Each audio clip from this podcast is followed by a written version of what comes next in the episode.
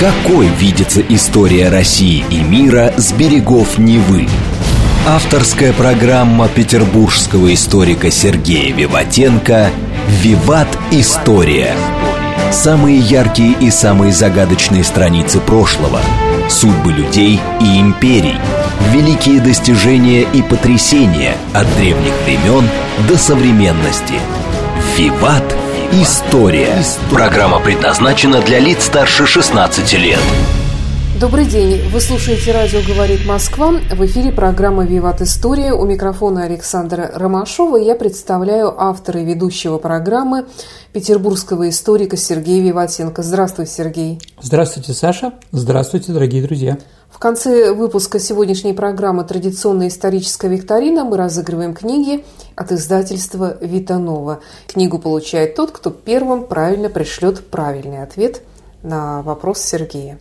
А тема сегодняшней программы – Финляндия в составе Российской империи. Интересная тема. Ну, я надеюсь, Великое княжество Финляндское. Да.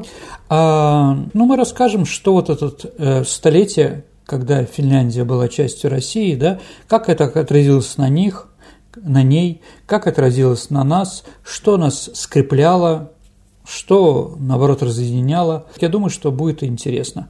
Саша, какой герб у Финляндии?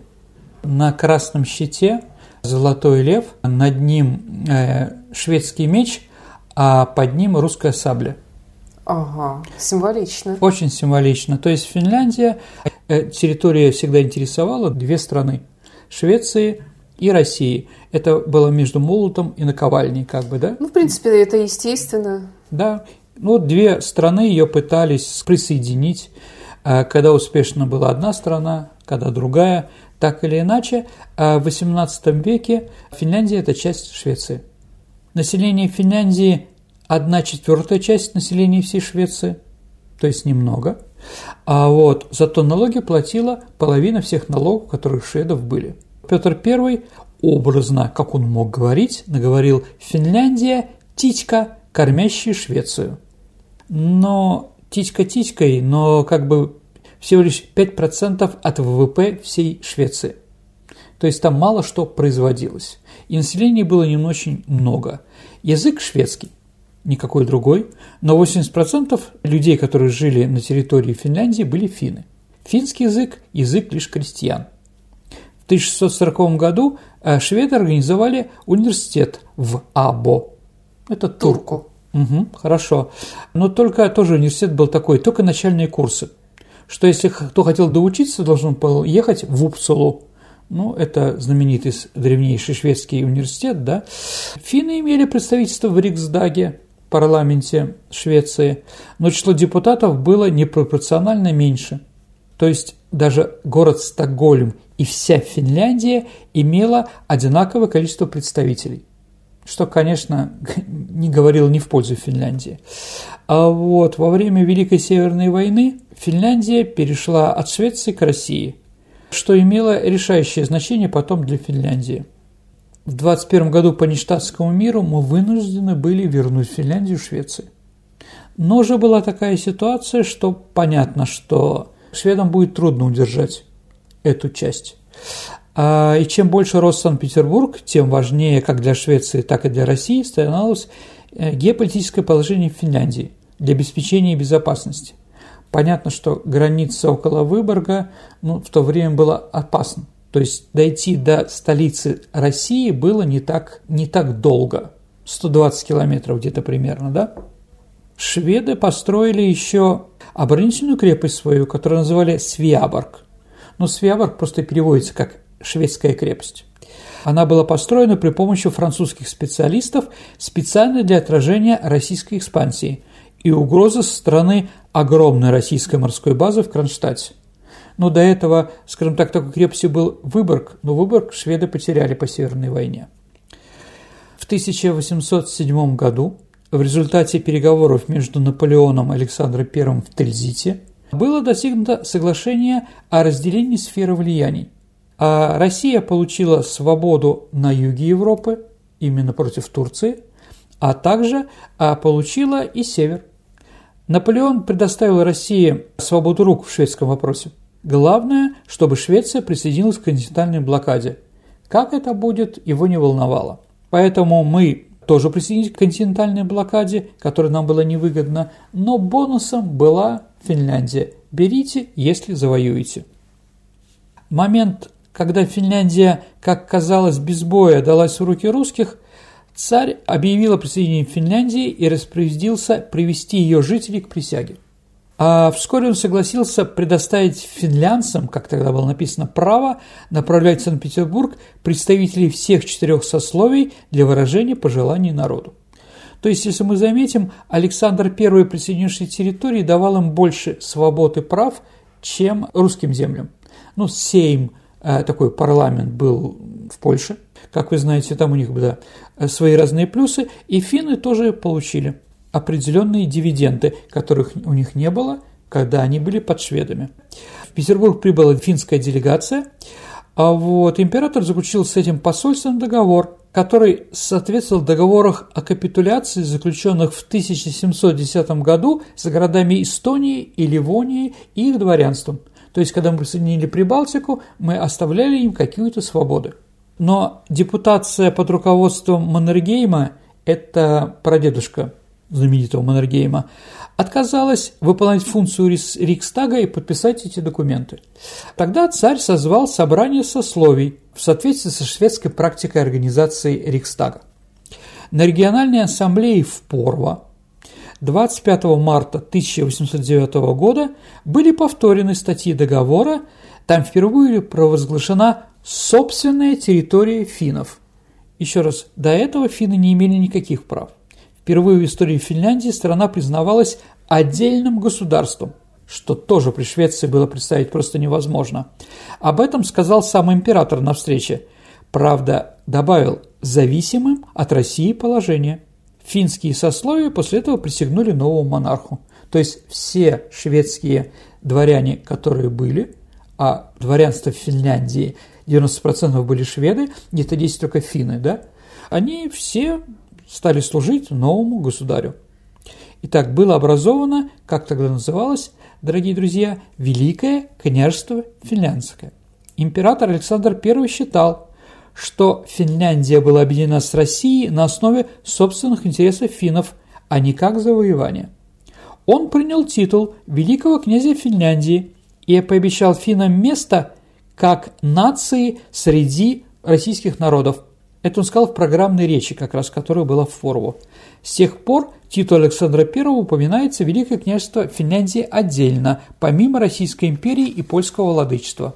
А собрание было названо Сеймом, поскольку представляли лишь одну губернию. Кроме того, император решил, что финляндские дела должны быть докладываться ему напрямую, минуя российские министерства, что это тоже большой плюс для финнов. В Финляндии император представлял генерал-губернатор – который возглавил и созданную армию Великого княжества. То есть у них появилась еще своя армия. Сергей, а почему такая большая разница между самоназванием, вот Суоми, угу. и Финляндией, как принято сейчас называть? Давайте так, финами их называли шведы и русские. Если мы даже посмотрим Геродота, он говорил, что на севере, на границе, там непонятно с чем, живут некие фены. Поэтому считаются самоназвания финнов соами, потому что финны состоят, ну, скажем так, современные финны появились из двух финно-угорских племен. Это Сумь, от этого Суоми, и Емь. Емь – это на юге Финляндии, это как раз Лапинранта, Иматра, Хамина, ну что там еще есть, Котка, да, Емь, да. А Суоми – вот основное племя, которое для центральной Финляндии и западной Финляндии, поэтому они себя называют Суоми, страна финнов. А по-шведски это Финляндия, лянд, ну, Шведский язык, он группа германских языков, поэтому вот мы их называем так, а они сами себя эдак. Так вот, к Суоми были присоединены русские земли – с 1742 года, 41 года, к этому времени Выборг и Кексгольм. Та Финляндия, которая к нам присоединялась, это э, три четверти Финляндии, которое вошло в Великое княжество Финляндское. Да? Туда вошли еще территория Карельского перешейка, ну вот, Тереоки, Зеленогорск, Финский, да? да? Да. И также были присоединены Лапинранта и Митра, которые были русскими с 1741 года. Поэтому, если вы будете там, вы увидите там много православных церквей. Там Суворов строил крепости, Ганнибал строил крепости. А также к Финляндии присоединилась северная восточная часть, которая называется Инари. А вот в 1826 году она была присоединена, а до этого это была совместная территория норвежско-русская – и между Норвегией и Россией был заключен договор о границе, и потом, когда мы заключили договор, эта часть перешла к финнам. То есть э, финны выиграли еще и территориально очень от этого. А для укрепления нового союза государство Александр I решил в 1812 году перенести столицу из Турку, где жили в основном шведы, Аба, да, извините, да, в Хельсинки, Гельсинфорс. И когда у нас появилась новая столица Финляндии, он повелел полностью отстроить этот город. Ну, изначально небольшой городок при могучей крепости Свиаборг теперь должен быть отстроен архитекторами по образцу и подобию императорской столицы России и сосредоточить в себе все административные функции – а Саша, вы были когда-нибудь в Хельсинки? Конечно, он мне очень напоминал Санкт-Петербург. Да, э, абсолютно. Вообще, только такой маленький, уютный и немножечко идеализированный да. Петербург. Ну там, если там желтое-белое здания, там, да, да, да, которые и Центральный собор. Да. Ну, памятник Александру II тоже, наверное, что-то об этом говорит. Да, конечно. А, поэтому Финляндия, которой был дарован статус автономии, сохранила еще и лютеранскую церковь, административную культуру Швеции то есть изначально. Кроме того, даже свое правительство, Сенат, и министра статс-секретаря, который представлял дела Финляндии непосредственно императору. То есть они получили достаточно большую свободу. Еще раз, если сравнить, что было со Швецией, то, конечно, они выиграли и очень много. Кроме того, Александр I присоединил к Великому княжеству, как я уже говорил, Карельский перешеек, куда тоже вводилось законодательство Финляндии. Финская малочисленная элита и армия была очень довольна новыми перспективами, открывающими в составе России. Духовенство, оно, конечно, играло важнейшую роль в жизни общества из-за широкой поддержки крестьян, убедилось в том, что лютеранской религии будут относиться с уважением. Но, еще раз скажу, если ты служишь в русской армии, неважно какой ты национальности, лишь бы ты был, э, выполнял те решения, которые ставят перед тобой задачу. Ну, самый известный, еще раз, представитель Финляндии а в России, это, конечно, генерал Маннергейм, будущий маршал. Ну, что еще сказать, в Соме продолжал действовать Григорианский календарь. По всей стране был юлианский, а у нас Григорианский. Офицеры финской армии получали служебное жилье, зарплату. Даже это жилье потом, которое, ну, еще раз, финские офицеры, которые служили в Швеции, они имели, ну, там, не то что казармы, а какие-то здания, где они жили, да, но они принадлежали Швеции. Как только финская армия стала российской, то эти здания перешли в собственность этих самых офицеров. Тоже они были, конечно, этому довольны. Александр пообещал, что в дальнейшем армию, если и будут набирать, то только для защиты Финляндии. Рядовым солдатам разрешено было э, оставлять себе служебные э, здания, которые там были.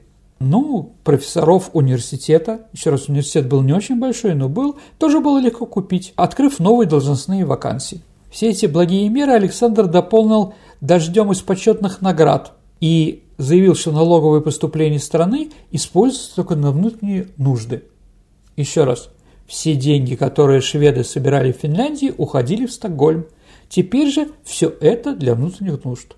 По-моему, это большой плюс. Финское дворянство быстро осознало свое преимущество и послало служить сыновей в российскую царскую армию и чиновничий аппарат. Находясь под шведским владением, Финляндия постоянно вела войны, и финские мужчины на протяжении веков гибли за интересы шведской державы.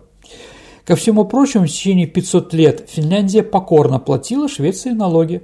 Новая русская власть предлагала мир и благополучие.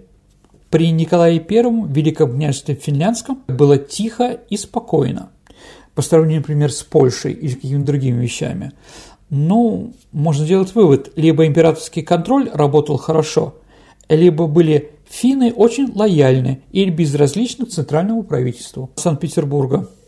И еще, скажем так, все войны между Швецией и Россией проходили на территории Финляндии.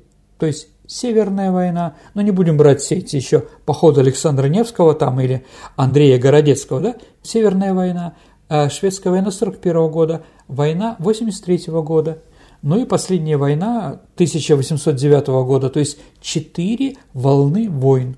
Понятно, что финны от этого страдали просто ужасно. Теперь же, когда попал в состав Российской империи, они могли успокоиться. В страшном сне или какой-то жуткой фантазии можно было представить, что шведы на нас нападут. Ну, уже было просто невозможно. Так вот, Николай I, признав, что финны лояльны, хотя там были какие-то беспорядки студенческие, ну там студенты любили мяукать под окнами ректора, а вот он сказал, оставьте финнов в покое. Это провинция, которая меня ни на минуту не тревожит. Ну, наверное, это правильная была политика. На практике финская лояльность по отношению к правительству наглядно проявлялась в том, что финскую гвардию, ну это так называлась регулярная армия страны, несколько раз отправляли подавать восстание в Польше. То есть финны активно участвовали в подавлении восстания в Польше в 1830 году и в 1863 году, а финские крестьяне тоже относились к русскому царю очень фанатично преданно, потому что считали, что наконец-то в стране благодаря русским наступил мир. Во время Крымской войны 1853, 50, 57 год, ну, там 56 англичане решили высадить свою ну, морскую пехоту, да, десант в Финляндии. Ну, в районе Свяборга им не дали, их оттуда отбросили. Кстати, там был героем однокурсник Пушкина, Матюшкин такой, да? Вот. Они высадились в Коколе. Кокола – это на территории Ботнического залива. Там они посчитали, для чего они хотели высадиться, потому что они считали, что финны якобы нелояльны, ну как поляки, да, русскому царю, поэтому там поднимется восстание. И вот высадка при Коколе. Англичане прибыли в этот Коколахте, этот залив, 7 июня 1954 года. Защитники города для визуальной защиты возвели между разными магазинами, складами и зданиями дощатый забор, то есть чтобы с моря не было видно непонятно где а через забор, через щелочку все наблюдали за англичанами. Кто защищал этот город? Ну, 500 солдат, которые прятались там вот в этих зданиях, а также местные добровольцы, местные финны. Когда англичане посчитали, что для высадки десанта все складывается удачно, они отправили этот десант. И когда лодки э, миновали полуостров Халкокари, защитники опрокинули фальшивый забор, такие коварные финны, и начали стрелять по незащищенным лодкам. Такой один доброволец, охотник на тюленей Матти Канкунин, увидел на лодке офицера и закричал «Этот с сигарой мой!» и выстрелом убил лейтенанта Кэррингтона, который командовал этой самой десантом. Пуля попала ему прямо в лоб. Потери англичан составили три офицера и 15 матросов – Три офицера и 31 моряк попали в плен. У финнов были ранены только трое. Да, и поэтому англичане вынуждены были уйти. Так они ничего в Финляндии и не получили. А когда стали железную дорогу проводить в 1885 году из России через Финляндию в Швецию, да, если глядя на нее, на эту карту, легко увидеть, что эта остроботническая железная дорога изгибается в районе Кокола в сторону этого населенного пункта. То есть напрямую, как тогда строили дороги, да, не срабатывали. Просто император Александр II, помня о храбрых жителей Коколы, он их наградил, и железная дорога пришла в этот город. То есть вот такой был подарок. Да. В русско-турецкой войне 1877-77 года по освобождению Болгарии финны тоже принимали участие. Был финский гвардейский батальон, который героически проявил себя при горном Дубнике – вот. За время этой войны финны потеряли 24 человека, 5 офицеров, и значит, из них 5 офицеров, и 94 было еще ранены. В знак благодарности Александр II присвоил финской молодой гвардии, как она называлась, новое звание «Старая гвардия» что считалось более высоким. Ну, если вы помните, Саша, у Наполеона была молодая гвардия и старая гвардия. То есть э, Александр II благосклонно отметил вот это участие, активное участие финнов в борьбе с Турцией. Более в 1880 году, после окончания войны, император Александр II назначил финского генерал-лейтенанта Йохана Казимира Эрнута военным министром Болгарии. То есть, когда болгары попросили, Александр II тоже дал храброго офицера, который разбирался, да, именно финна. А вот, он был первым военным министром Болгарии. Но если мы говорим о взаимоотношении, о лояльности, да, такой трогательным проявлением лояльности является исполняющаяся по сей день рождественская процессия, так называемая тернопохет, звездные мальчики. Ну, когда мальчики, ну, каледа идет, да, и дети несут в себе в руках такие палочки, и на них звезды рождественские. Ну, может быть, видели, дорогие друзья. Да, эта традиция, конечно, уходит в корнями в средние века. Ну, библейский сюжет. А в XIX веке в песнопении, которые пели лютераны финны, появился новый куплет. Он прославлял царя Александра, который не заложил тирана. Шведский король назывался тиран. И который одолеет все вражеские силы. Пели мальчики, да? А злыми врагами Финляндии и Отечества – то есть в этих словах было еще на финском «враги Финляндии и Отечества». В детских песнях представлялась Турция и Татария. Вот такой вот интересные, да. Да, интересные песенки, да. А Николай I еще перенес университет из Абатурку в Хельсинки. Он стал называться Александровским. В 1850 году впервые в истории Финляндии в университете открылась кафедра финского языка. До этого финский язык был никакой, понимаете, да? В 1954 году появилась должность профессора финской истории. То есть не просто профессор, а человек, который занимается этим, да? И в это время, кстати, русские в этом активно сотрудничают, появляется вторая попытка создать финский язык. То есть они пытались собрать, как я понимаю, из народного языка, на котором говорили христиане, литературный Мужицкого. язык сделать. Да, да, с одной стороны. А с другой стороны, так как государственный язык был шведский, у них, у финнов, не было каких-то своих названий, каких-то терминов, которые надо было придумать. И вот знаменитый такой филолог Элиас Ленрад, он как раз и напечатал Каливаллу. Он является, mm, ну, как да, бы да. автором. Ленард, вы извините, да? Элиас Ленард он стал придумывать для Финляндии, для финского языка слова. Какие же слова он придумал? А то, что я сейчас скажу, значит, этих слов в финском языке не было. Литература, республика, независимость, сухой закон. Ну, понятно, что это остро там была. Мысль, национальность. То есть, еще раз, через финский язык был создан народ финны, да. Этот вот новый язык должен был объединить и показать им, что они, кто они такие есть. 1 августа 1863 года был принят закон, указ о языке, который поднимал финский язык до уровня шведского. И был такой переходный период, 20 лет объявлялся, когда после этого шведский замещается финским. Что еще было такое в Финляндии в это время? В 1860 году по приказу Александра II в Финляндии вводится в употребление собственная валюта – финская марка. В 1977 году финская марка была привязана к французскому золотому франку, что означало отделение финской денежной системы от системы, в которой использовались запасы русского серебра. То есть это было более устойчивое. Да, но как видите, не зря памятник Александру II стоит в центре Финляндии. Ну еще там, говорят, несчастные финны, которые страдали от оккупации. В 1863 году преподавание русского языка стало необязательным. Да. А появляется железная дорога финляндская, которая была независима. Чем она, да, финляндский вокзал – это другая железная дорога, и даже в России были зеленые и красные вагоны. Ну, красные дорогие вагоны, поэтому красная стрела, да, а простые вагоны зеленые. А в финляндской железной дороге все вагоны были покрашены в синий цвет. Синий цвет – это цвет Финляндии. А появляется финская жандармерия, полиция – Александр II после долгих ожиданий созвал Сейм в 1863 году. В 1969 году был переделан устав этого Сейма. Он предписывал созывать его регулярно раз в пять лет. Этот закон имел также большое принципиальное значение, Саш, потому что является конституционным актом, утвержденным царем специально для Финляндии. Как говорилось выше, ни форма правления шведской 1772 года, ни акт единения и безопасности, которые были в Швеции, не были специально утверждены государем. Считалось также, что вообще каждый закон, принятый Сеймом и утвержденный подписью царя, будет способствовать укреплению автономии. А в 70-е годы XIX века законодательная деятельность была исключительно оживленной. Местное самоуправление было введено в сельской местности и реформировано в городах – Экономика освобождалась от регламентации. По решению Сейма было начато строительство этих самых железных дорог. Открывались народные школы, хотя всеобщего обязательного образования еще не было.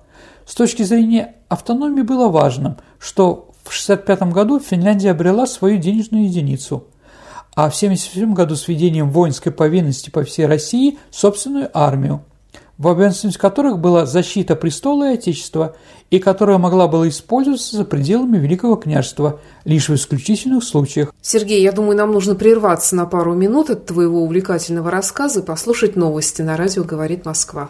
Прекрасно. Давайте послушаем новости. Какой видится история России и мира с берегов Невы? Авторская программа петербургского историка Сергея Виватенко «Виват. История». История.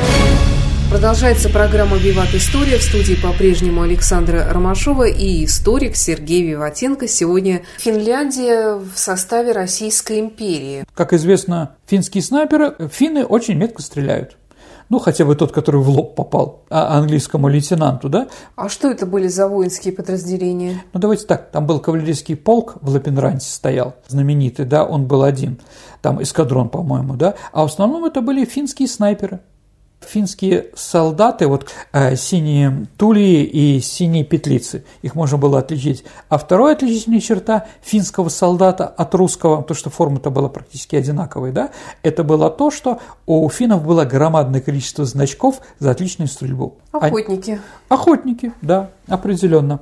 В 1861 году было утверждено яхтенное общество, ну, яхтенный клуб – он нам интересен потому, Саша, что его утвердили Александр II, а самое главное, что этот клуб получил свой флаг. Это был первый финский флаг на белом фоне синий или голубой крест. Впервые тот флаг, который сейчас является государственным, появляется 4 марта 1961 года на яхтах, да, на кораблях, которые были в Финляндии. В княжестве до 1890 года было широкое самоуправление, собственный парламент, таможня, почта, армия и даже валюту. В состав России финский язык стал официальным языком Финляндии. Родилась идея говорящей и думающей по-фински. Одновременно с этим быстро развивалась промышленность. Торговый флот под финскими флагами был один из самых распространенных в Европе. Эм, Александр III очень любил отдыхать в Финляндии. Ну и Николай II тоже, в шхерах так называемых. Это в районе Котки, ну, практически приграничье сейчас с Россией. Это река Кюмиёки.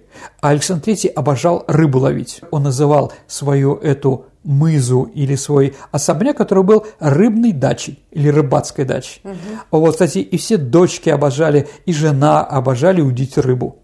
Ну, что еще надо сказать, что в Финляндии были проблемы, которых было меньше в России. У них часто были пожары.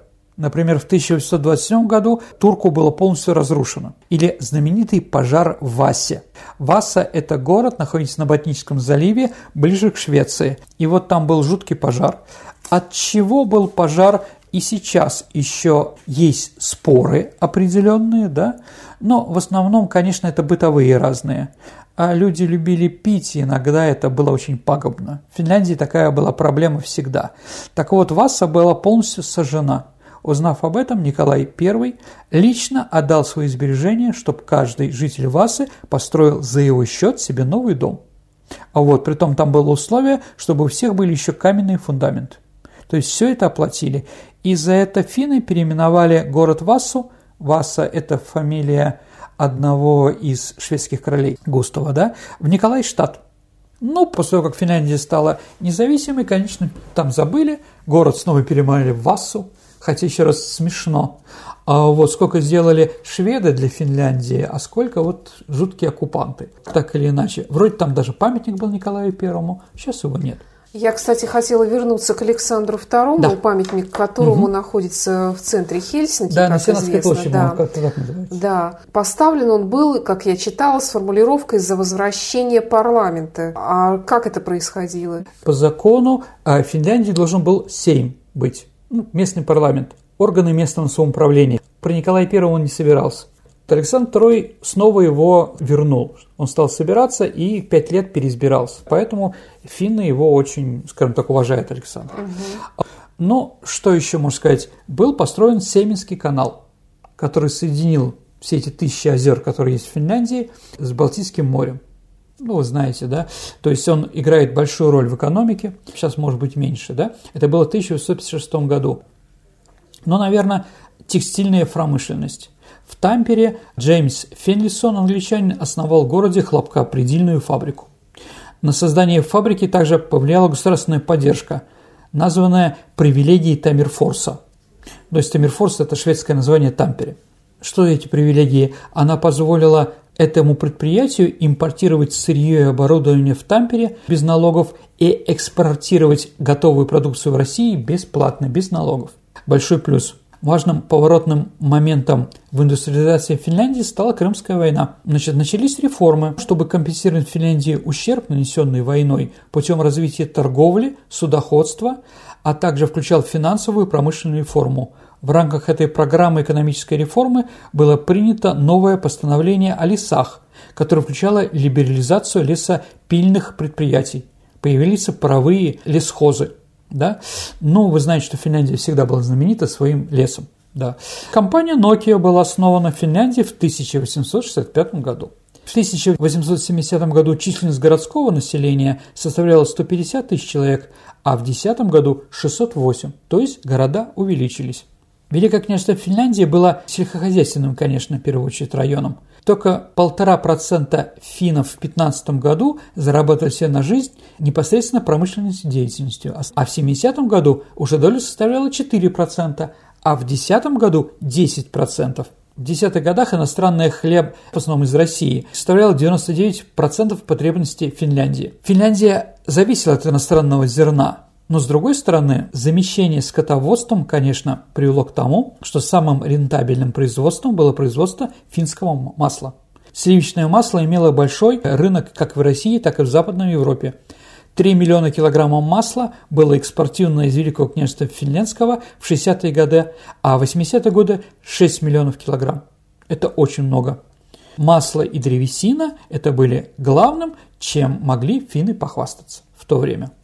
Для экономики Южной Финляндии решающую роль играл, конечно, Санкт-Петербург. А вокруг реки Тереоки, ну это Зеленогорск нынешний, да, появляется курортный туризм. Корейский перешеек был модным, и туда ездили в большом количестве отдыхать люди. Во-первых, экология, во-вторых, молочко в большом количестве. Но и с другой стороны, в Петербурге была очень большая финская диаспора.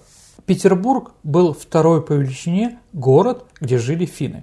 Итак, а именно благодаря а, России появилась Сенатская площадь, о которой мы уже говорили, да, такой стиль в стиле ампир. В течение следующих десятилетий вокруг него поднялся оживленный административный центр с регулярной планировкой.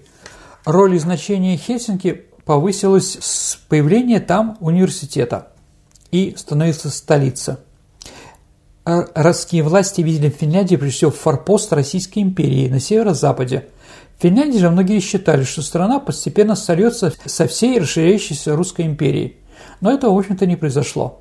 Потому что, ну, с одной стороны, потому что шведское государственное устройство противоречило, тому, которое было в Финляндии, противоречило русским. И когда в России начались ситуации, чтобы, скажем так, сделать везде одинаково, в Финляндии это воспринято было отрицательно.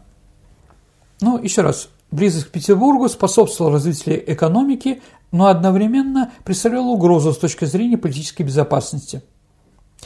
Россия в конце XIX века при Николае II стала более, у нее была цель теснее привязать Финляндию к империи, что повело к длительным политическим трениям.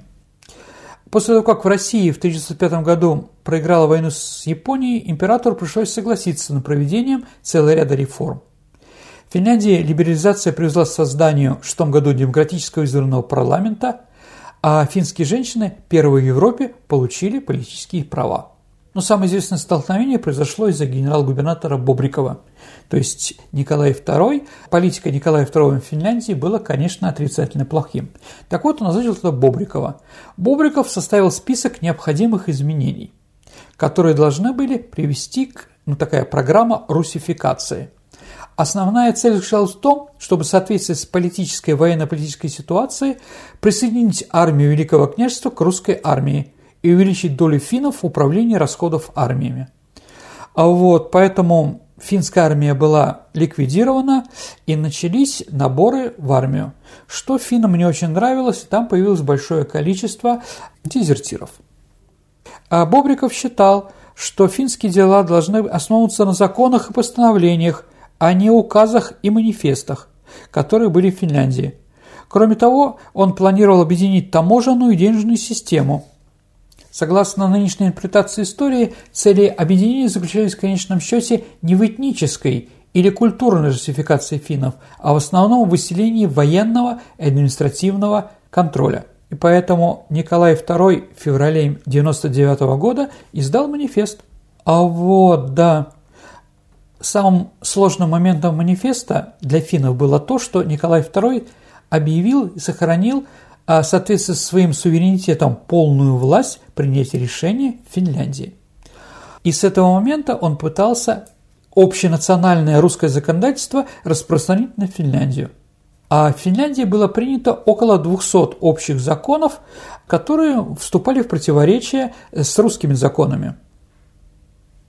Ну и был еще усилен статус русского языка. Наверное, можем согласиться, что ты, если являешься частью, частью России, русский язык должен все-таки как-то восприниматься в Финляндии. Его, по-моему, там очень долго пытались сделать третьим национальным языком, да, но да. так и, по-моему, и не получилось. Это. Ну, в общем, да. Э, был такой Грот, знаменитый филолог, а, он как раз был в Финляндии ответственный, а, ответственный за распространение русского языка. То есть у него была должность в Хельсинки, и вот он его уволили, ну там прошло время замещением, и он решил поездить по Финляндии. И поехал, значит, э, где-то в 30-е годы 19 века от Приозерска в сторону Сартовалы, а потом уже вглубь Финляндии оттуда – и вот он говорит, что в Сартовале он нашел трех человек, которые знают русский язык. Там Лондон Похье – один человек, который знает русский язык. А еще раз, а он за это еще деньги получал? Распространял, да? То есть, в принципе, да, но еще раз, говорить, что русские закручивали гайки, мы вас научим родину любить и научим знать русский язык – нет. Это было неправда. Но вот такая ситуация, конечно, мало устраивала. И с другой стороны, если ты попадаешь в армию, и ты не понимаешь русский язык, или еще где-то на заводах, там, да, это же все сложно. Поэтому нужно.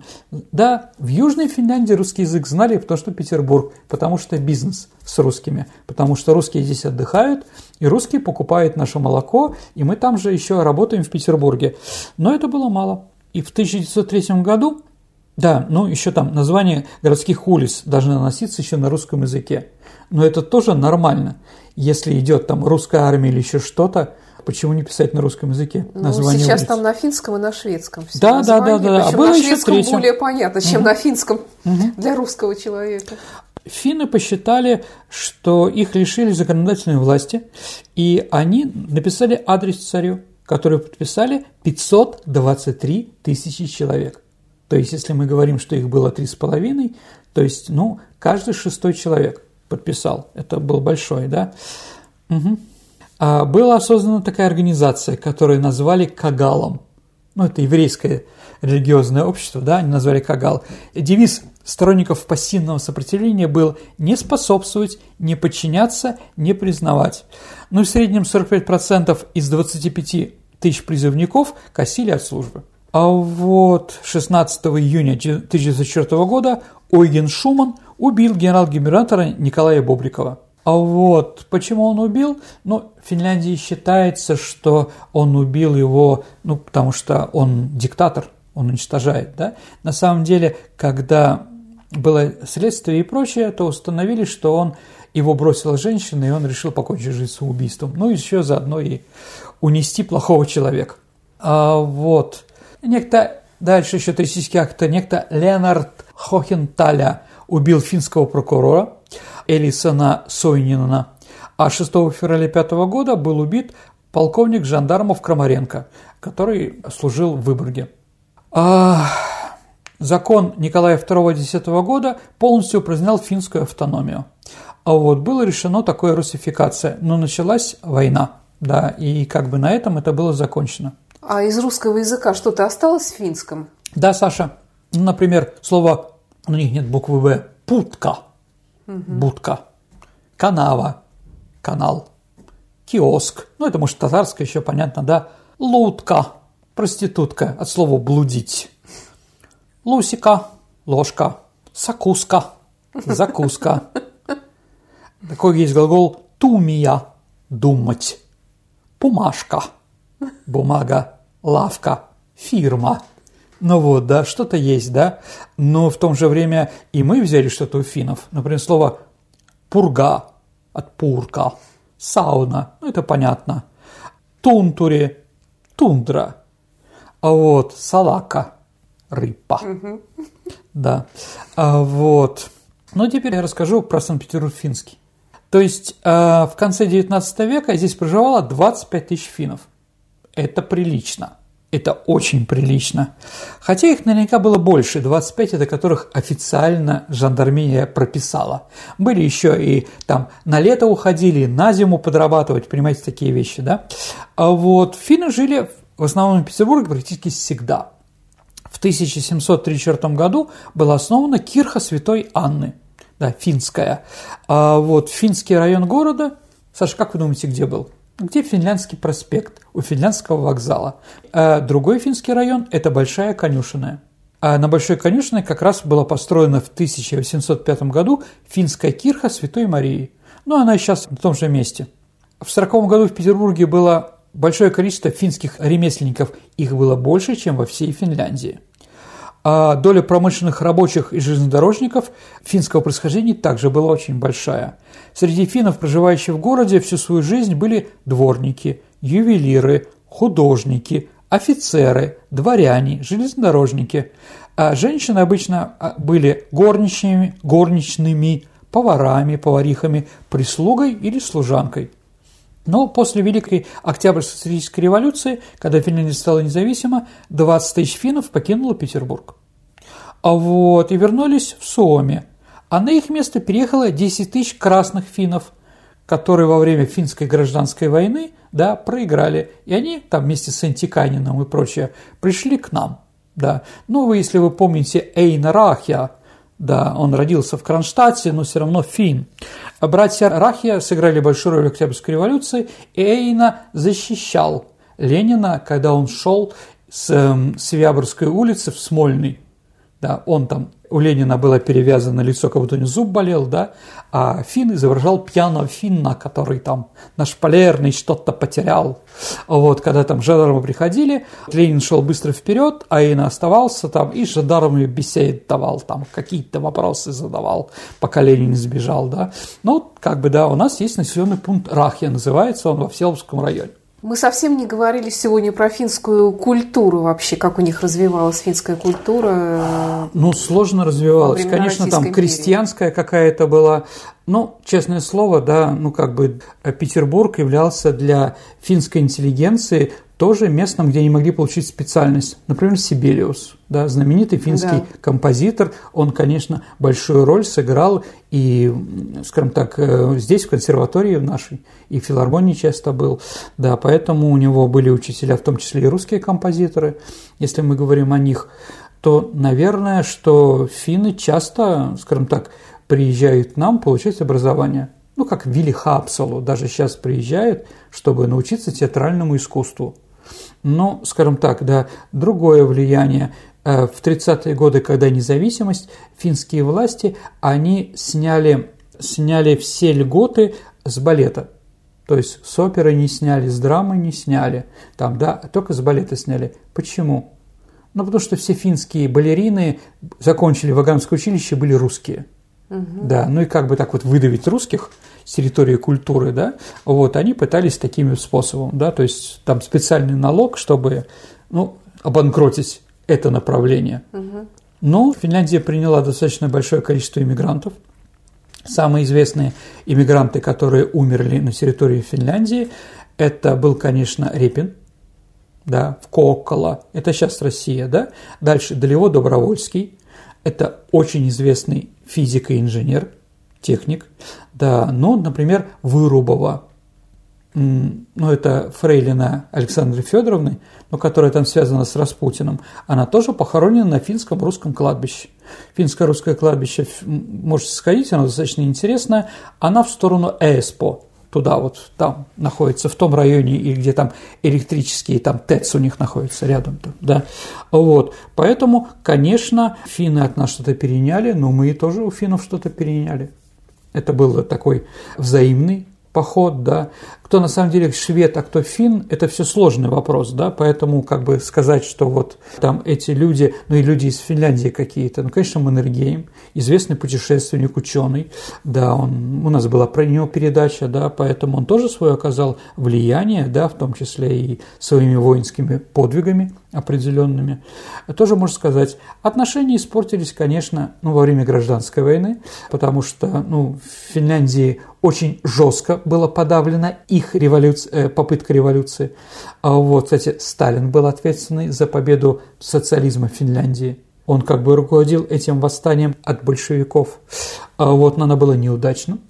А, да. Ну и после Зимней войны 1939-1940 года, конечно, ситуация еще более ухудшилась. Да. Но могу сказать, что большевистское правительство одним из первых декретом подписало независимость Финляндии 31 декабря или 1 января 18 года, то есть в Новый год. Ну, в разное время у разных народов, да. Но я считаю, что говорить о том, что у финнов иногда это прослеживается, что финны страдали во время того, как они были в Русской империи, я считаю, что нет. И, возможно, даже доказал, что это было не так.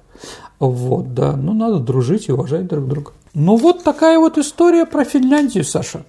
Сергей, а в годы Второй мировой войны, Великой Отечественной войны, ты как-то упоминал финские концентрационные лагеря. Ну, давайте так. Понятно, что лагеря для военнопленных а Финляндия с нами воевала, и наши пленные были на территории Финляндии, понятно, были созданы. Но они также были созданы во время оккупации Финляндии и Карелии, и все русскоязычное население, русские, ну там многие попадали в такие лагеря. Не все русские были, конечно, репрессированы финнами, там, да, но такие лагеря существовали в самом Петрозаводске и также под Оланцом. Поэтому такие лагеря были. И, конечно, ну, я не знаю, стоит ли педалировать этот вопрос взаимоотношений между нами и финами. Давайте смотреть все-таки будущее в первую очередь. Но если против нас идет какой-то накат, да, стороны, мы такое-то сделали, плохое такое, мы же тоже можем что-то вспомнить. Но я всегда говорю, если хочешь дружить с соседом или еще с кем-то, не вспоминай историю. Ты помни ее, да. но вслух об этом не говори. Кстати, а почему в Финляндии такая хорошая клубника растет? Ну, просто за ней хорошо ухаживают, Саш. Вот и все. Да. А вот там мустика еще есть, черника там, ну, много разных северных ягод, да, Финляндия ими знаменита. Ну и, конечно, молочными продуктами. Виола у нас есть теперь завод такой, но я думаю, что в нашем советском детстве, да, там плавленые сырки Виола всегда славились больше, чем заводы «Дружба». Да уж. А, спасибо, Сергей. Ну а теперь переходим к нашей исторической викторине, в которой мы разыгрываем книги от издательства Витанова. Вспоминаем прошлый выпуск, э, который у нас был посвящен Никол... Некрасову. Николаю Алексеевичу Некрасову.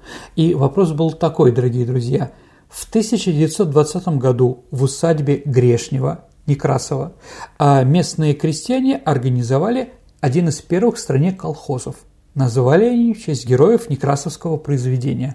Как же назывался этот колхоз? Саша, какое у вас мнение? Ну, я уже просто знаю правильный ответ. Бурлаки. Бурлаки, да. Выть на Волгу, чей стон раздается, да? Бурлаки. Есть у нас правильные ответы? Да, как ни странно. Кто же у нас э, победитель? Первая прислала Антонина Кочкина. Поздравляю Антонину с победой в нашем конкурсе. Вы получите очень хорошую книгу от Вита Нова. Ну а теперь новый вопрос. Угу. Вопрос такой. В Японии это равно 1000 миллиметров. В Германии 1435 миллиметров. В России 1520 миллиметров. А сколько Финляндии. Ваши ответы присылайте на наш электронный адрес радио Виват собака mail.ru либо вступайте в наше сообщество ВКонтакте и в личном сообщении Сергею Виватенко или мне, Александре Ромашовой, или прямо в саму группу можно отправить сообщение. Главное, чтобы никто другой его не видел. И тот, кто первым пришлет правильный ответ, тот и получит книгу от издательства Вита Нова. Обязательно получит. На сегодня все. Это была программа «Виват История». Спасибо Сергею и до встречи в эфире. До свидания, дорогие друзья. Берегите себя.